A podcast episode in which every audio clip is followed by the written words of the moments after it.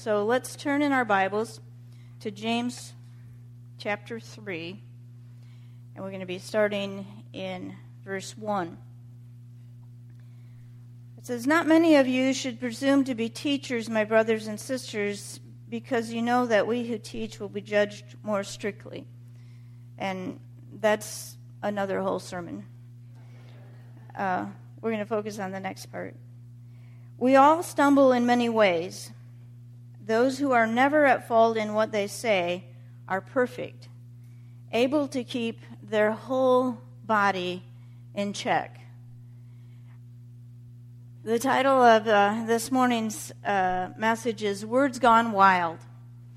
And uh, like kudzu that takes root and takes over in our lives, our words can be a source of hurt and pain in our relationships.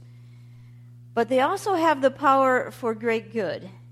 And James is saying if we can get a handle on this area of our life, that we've won the battle. The battle. We will uh, have the control that we need in all the areas of our lives. And what a great promise, huh? It isn't easy, though, is it? And uh, James goes on in, in this chapter and he shows us how difficult it really is. So, reading now in verse 3. When we put bits into the mouths of horses, we make them obey us. We can turn the whole animal. Or take ships as an example. Although they are large and are driven by strong winds, they are steered by a very small rudder wherever the pilot wants them to go, like a bicycle, right? Likewise, the tongue is a small part of the body, but it makes great boasts. Consider what a great forest is set on fire by a small spark. The tongue is also a fire, a world of evil among the parts of the body. It corrupts the whole person, sets the whole course of one's life on fire, and is itself set on fire by hell. Ouch. All kinds of animals, birds, reptiles, and sea creatures are being tamed and have been tamed by human beings. But no one can tame the tongue. It's a restless evil full of deadly poison. Wow. Our words have power. Uh, in fact, in Proverbs 18:21 it says, "Death and life are in the power of the tongue." And uh, so, to help us kind of uh, make sure that we're applying this message, I, I, I, made a list of some things that are signs of an untamed tongue, that are indicators that our words have gone wild. We're just going to look at some of these. It's just a short, the short list. Uh, but when you find yourself taking a cheap shot behind someone's back, when you gossip, even if it's disguised as a prayer request, I might add when you, I didn't have to, okay.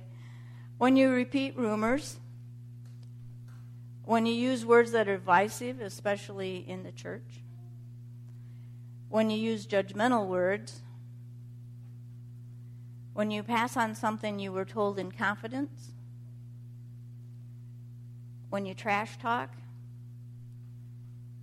Does everybody know what trash talk is, or I need to explain that? No, I don't think so. Okay. When you make other people look bad to make yourself look better. When you dismiss a put down by saying, I was only joking. When you use words that instill fear instead of faith. And, I thought that was probably enough to get to get you all kind of like on board that uh, this message is for me. This message is for you. Death and life are in the power of the tongue, and we can use words for to praise God and to build others up or to do damage and to hurt others. So James goes on with this word of exhortation.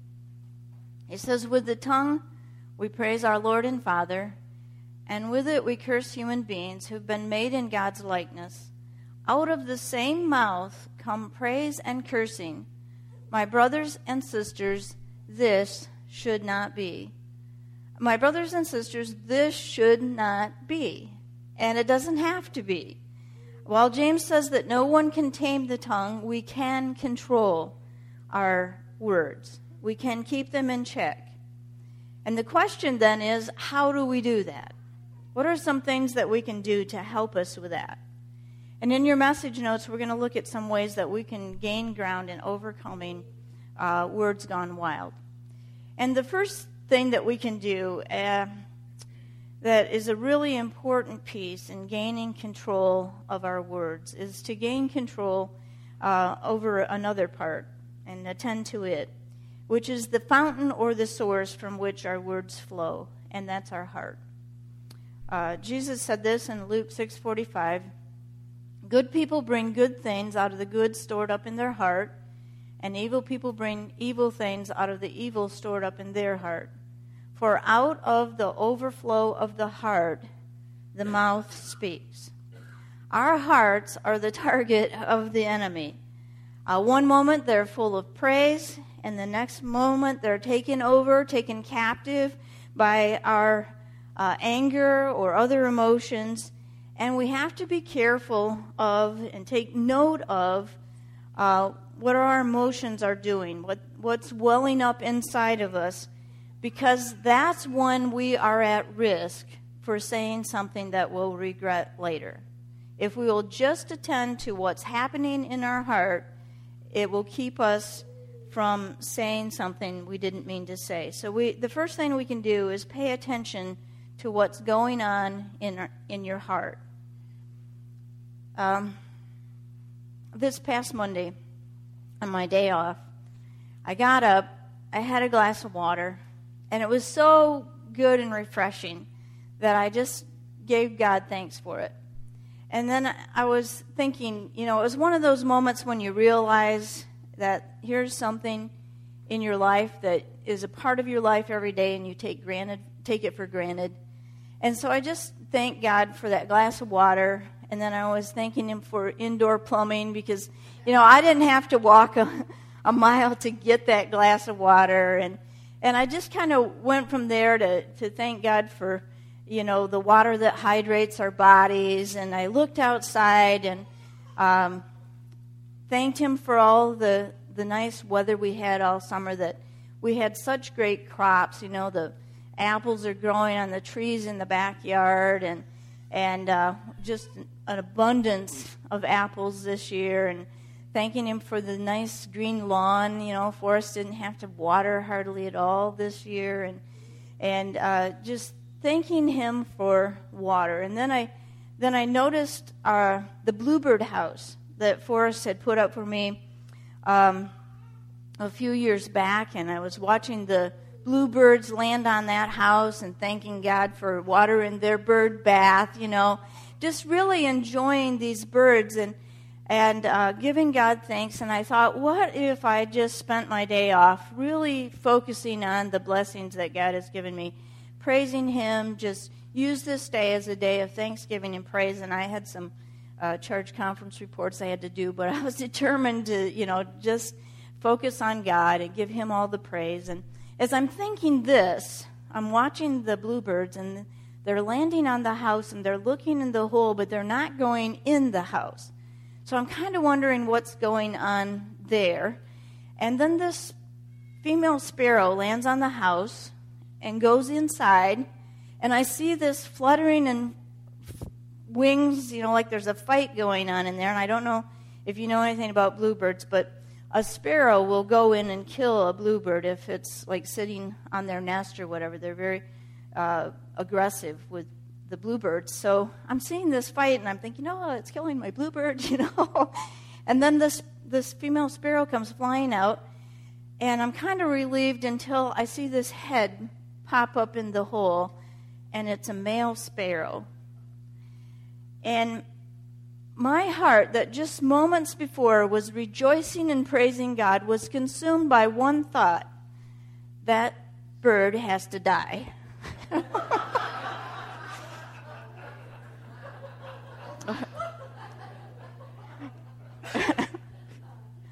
Just being honest with you. I began to plot its demise. I thought if I had a pellet gun, I would wipe that little grin off its beak. You know, it's just like.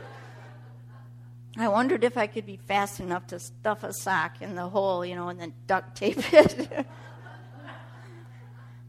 and one thought I thought was particularly troubling since I had just been giving God thanks for water was what if I stuck a hose in there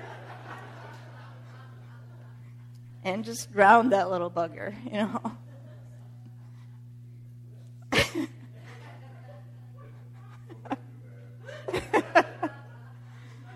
uh, I'm protective now. but here's the thing I knew I couldn't kill that bird. God's word said, Jesus said, that God knows every sparrow that falls. I've begun to hate that song. His eye, his eye is on the sparrow. You know, it just ruins it. But anyway, so he sits there and he's making a mess of my heart. You know, I'm just angry, but I can't do anything about it. And isn't that how it is in our lives? You know, uh, we come to church, we're ready to worship, and there's Ida May in our pew again. You know, sitting on our cushion that we brought.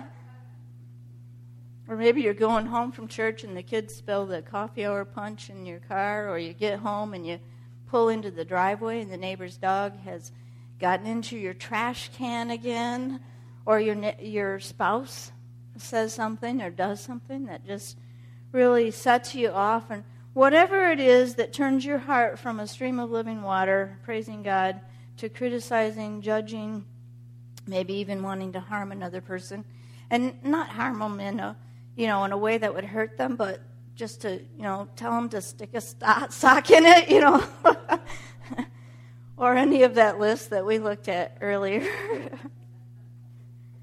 if you're going to be able to keep good words coming and hold back the harmful ones, you have to be able to attend to what's going on in your heart. You have to recalibrate your heart before you speak. Get it in line with God's heart and God's perspective. And, and I think that a great example of someone who didn't do this and paid the price was Judas. Um, in the 12th chapter of John, we read the story of um, Jesus and Mary. And it takes place right after Jesus has raised uh, Lazarus from the dead. And Mary and Martha and Lazarus have Jesus over to their home. And during that meal, Mary comes with some perfume. And it says it's a pint of pure nard. And I looked it up. Uh, it's like a year's wages. So depending on how much you, you make, you know, maybe like $50,000 worth of of perfume, and, and she dumps this on Jesus' feet. And it says the fragrance filled the room. What a, what a beautiful scene. But it says in John 12 4, but Judas Iscariot, one of his disciples, the one who would betray him, said, That perfume was worth a small fortune. It should have been sold and the money given to the poor. And it goes on and says, Not that he cared for the poor, he was a thief who was in charge of the disciples' funds, and he often took some of it for his own use. Uh, Judas' heart was a mess inside, and he, he couldn't see the honor that Jesus was receiving and what Mary was doing. He only saw that what would have benefited him was being poured out on someone else. And it angered him so much that he had to say something. And of course, he couldn't say, hey, wait a minute, I was going to buy add an addition onto my room, my house with that, you know. Uh, so he cloaks it in righteous motives and he, and he pretends that he's being a voice for the poor. And, you know, none of us would have done that. Uh, but if you think about someone coming in to the church and pouring out $50,000 worth of perfume on the altar in honor of God, I think there might be some grumbling and complaining about the use of resources in this church. Uh, we might miss what that person is doing to honor God. And sometimes, in the midst of our trying to do good and serve God, we lose perspective on what God is doing and what really matters. And we'll go a long ways in gaining control of our words if we continually focus on what is the mission, what honors God, what makes His love most visible. Those are the things that God cares about. Uh, in John 12 7, Jesus replied, Leave her alone. She did it in, she did it in preparation for my burial. You will always have the poor among you, but I will not always be here. But I will not be here much longer. Um, Judas was so consumed with the junk in his heart that he didn't hear Jesus' words, You won't have me here much longer. He missed that. And um, it says in Matthew's gospel that he went out at that point and he spoke these words to the Jewish leaders What are you willing to give me to deliver him to you? And they gave him 30 pieces of silver. When you feel your emotions rising up in you and taking over, attend to your heart.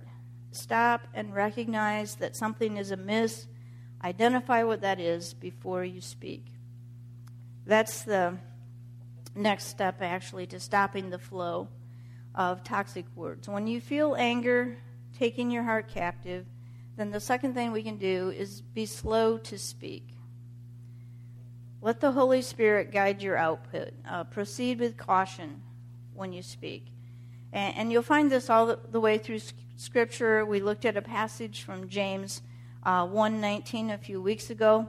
It was actually a memory verse, so some of you may be able to repeat this by memory. But, my dear brothers and sisters, take note of this. Everyone should be quick to listen, slow to speak, and slow to become angry. James 1:19.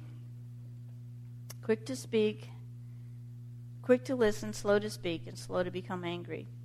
But just take a time out. Wait for your heart and your emotions to settle down uh, everyone knows what a timeout is, right? Anybody got kids? All right. A timeout gives us time to regroup and and uh, to think about what we're going to say. Proverbs 15:28 says, "The godly think before speaking; the wicked spout evil words." And then in Proverbs 29:20 says, "There's more hope for a fool than for someone who speaks without thinking." So we just need to slow our words. And once we do that, we'll be able to speak words that build others up and they're helpful to them. And then the third thing that we can do is to pray. One of the reasons that we yell at people is that we haven't been praying for them, um, and, or we haven't been praying about a situation and uh, haven't prayed and cried out to God for His help. God can't begin His work until we end ours. as long as we're trying to have our way, we're holding on to a grudge, we're uh, feeding bitterness in our hearts, uh, we're not in the place yet where God can take over and take and turn things around. Uh, scripture says when we are weak, He is strong. Right. When we admit that we can't do this, that we need His help, when we turn to God, then he's able to release his power. And you know, you're le- less likely to think that you have to say something if you're turning it over to God in prayer, uh, letting God lead you. And then, and then, um, if you're you're turning it over to God in prayer, then you'll be more likely to say the right thing when you do speak because you've been hearing from God.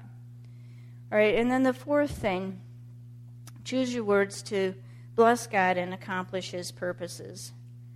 Uh, why do we tame animals?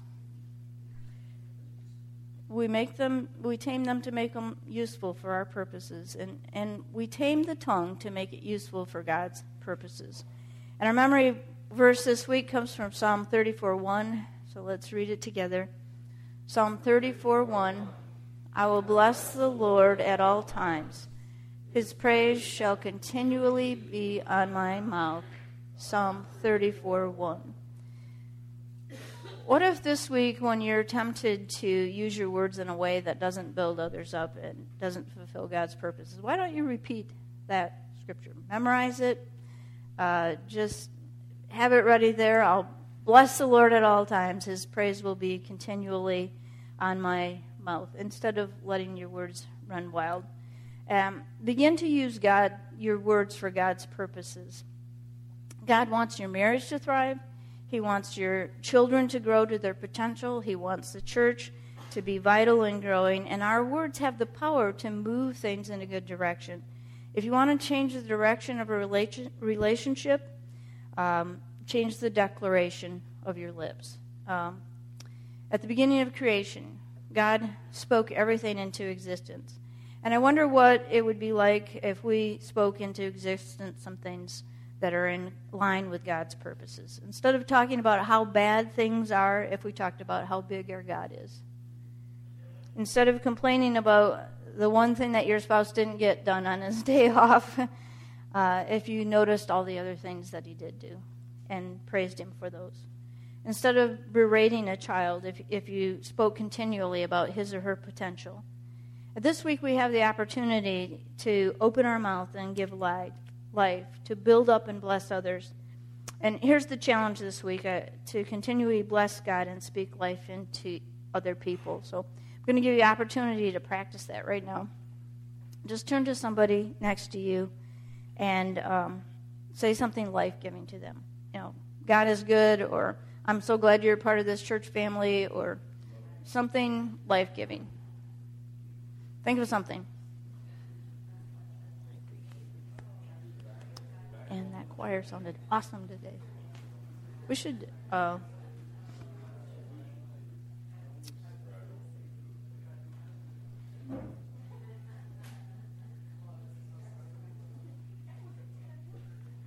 all right, I, I'm a little worried about this corner up here, but you have the potential to speak words for God's purposes this week. Uh, why not invite somebody to church next week? That's a great way to use your words. Choose to bless the Lord, keep his praises continue on your lips, and speak life into those around you. Let's pray. God, we thank you. Uh, we thank you that we can speak, that we have a way to communicate and express the things that are in our hearts. Forgive us for the times when. Uh, God, we let out words that aren't helpful and that are hurtful. And help us, God, to always uh, recognize the ways that we have in front of us each day to build up others, to strengthen them, to build up your church. Uh, God, to encourage, to love on people, to, to help them to be all that you created them to be through our words. Help us to use our words wisely, God for your glory and for your purposes. In Jesus' name we pray. Amen.